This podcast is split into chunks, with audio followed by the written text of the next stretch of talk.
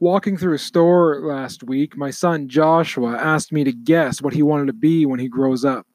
I went through the list of classic answers a firefighter, a teacher, a pilot, and finally I just gave up. Nope, Josh said excitedly, I want to be a king.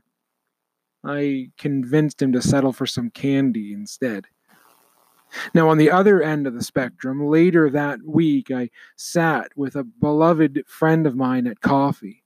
At one point in the visit, he said to me, Corey, I'm getting to a place where I really want to live without any hold on power. I thought about that as the week went on. And what makes this maturing Christian cling less and less to their desire for power? Maybe my friend has grown to understand his own need for guidance, for rules, for help, for care. Perhaps he has tried to rule himself and has failed. Likely he has seen the way that Jesus, who was titled the King of Kings, didn't cling to power and strength, but actually lowered himself to a place of a servant on this earth. Now, that's true greatness, not when we become kings, but when we become servants. As Jesus, the King of Kings, has become a servant among us. I wonder what our life will look like today if we were to follow in that same way. Today, let's pray, O ruler, come. Christ has shown us what true kingship looks like.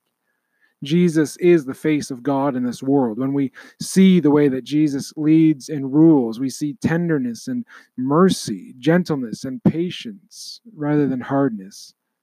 Jesus was named king at his birth, but his kingdom was not of this world. And because of this, he didn't fight for power.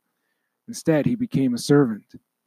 Let's wonder at the kingship of Jesus today as the psalmist says, unfailing love and truth have met together, righteousness and peace have kissed. Christ is powerful and merciful, is full of grace and truth. Let's pray. O Lord and ruler, come. You showed yourself to Moses and your people in the wilderness. You gave them the law in Sinai. Your law is love Help us to be loving servants today. Come to save us from all that stands against us. We rely on you, our King. Amen.